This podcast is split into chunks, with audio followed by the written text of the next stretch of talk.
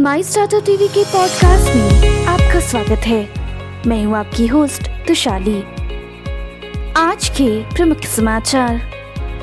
Laid off Meta Twitter Amazon के कर्मचारियों को मिल सकता है उनके स्टार्टअप आइडिया के लिए इक्यासी लाख रुपए। आपके स्टार्टअप ऑफ़िस के इंटीरियर को डिज़ाइन और स्टाइल करने के लिए tips meeting camera startup out labs 25 million dollar Bhumi और एचपी के साथ साझेदारी करता है। अब समाचार विस्तार से।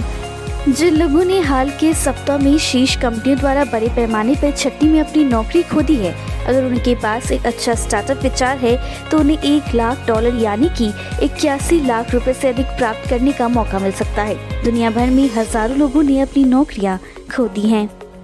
कार्यालय में इंटीरियर विशेष रूप से एक स्टार्टअप को सौंदर्य शस्त्र और कार्य क्षमताओं के बीच संतुलन बनाने की आवश्यकता होती है। वे दिन गए जब सभी कर्मियों के लिए सिर्फ़ एक क्यूबिकल से चिपके रहते थे।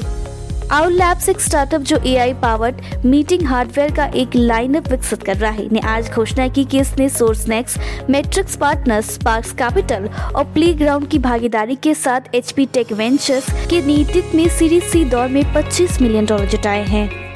भारत में स्टार्टअप इकोसिस्टम फंडिंग सर्दियों के घने दौर में है। मौजूदा पारिस्थितिकी से संकेत मिलता है कि आगे कोई धूप आने वाला नहीं है। मार्केट इंटेलिजेंस प्लेटफॉर्म ट्रैक्सन की एक रिपोर्ट के अनुसार 2022 में तीसरी तिमाही जुलाई सितंबर की अवधि में भारतीय स्टार्टअप में फंडिंग में 80 प्रतिशत भारी गिरावट आई है। फिराडे फ्यूचर इंटेलिजेंस इलेक्ट्रिक ने सोमवार को कहा कि उसने 350 मिलियन डॉलर तक जुटाने के लिए एक समझौते पर हस्ताक्षर किए हैं। क्यों इलेक्ट्रॉनिक वाहन स्टार्टअप अपने एफ़ एफ़ लग्जरी कार को लॉन्च करना चाहते हैं।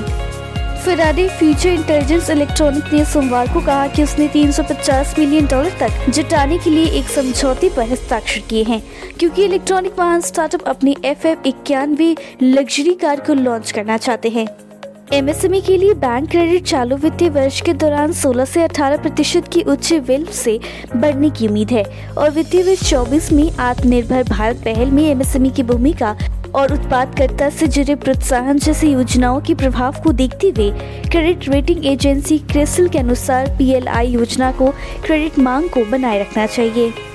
भारत के ई कॉमर्स क्षेत्र और ऑनलाइन और ऑफलाइन खुदरा बाज़ार में एमएसएमई पर फ्लिपकार्ट इंटरनेट प्राइवेट लिमिटेड द्वारा वित्तीय पोषण एक शोध में भारतीय विदेश व्यापक संस्थान आईआईएफटी ने कहा कि ई कॉमर्स क्षेत्र को देश की धीमी वृद्धि के लिए दोषी नहीं ठहराया जा सकता।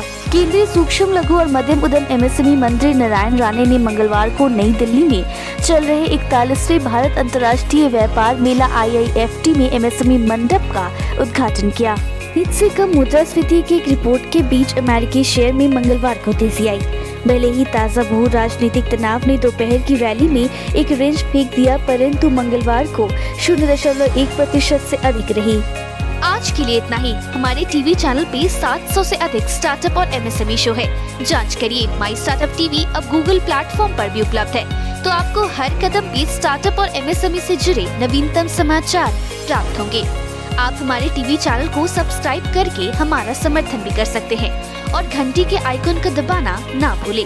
आप हमें को फेसबुक ट्विटर लिंक्डइन पर भी फॉलो कर सकते हैं या हमारी वेबसाइट www.mystartuptv.in पर जा सकते हैं।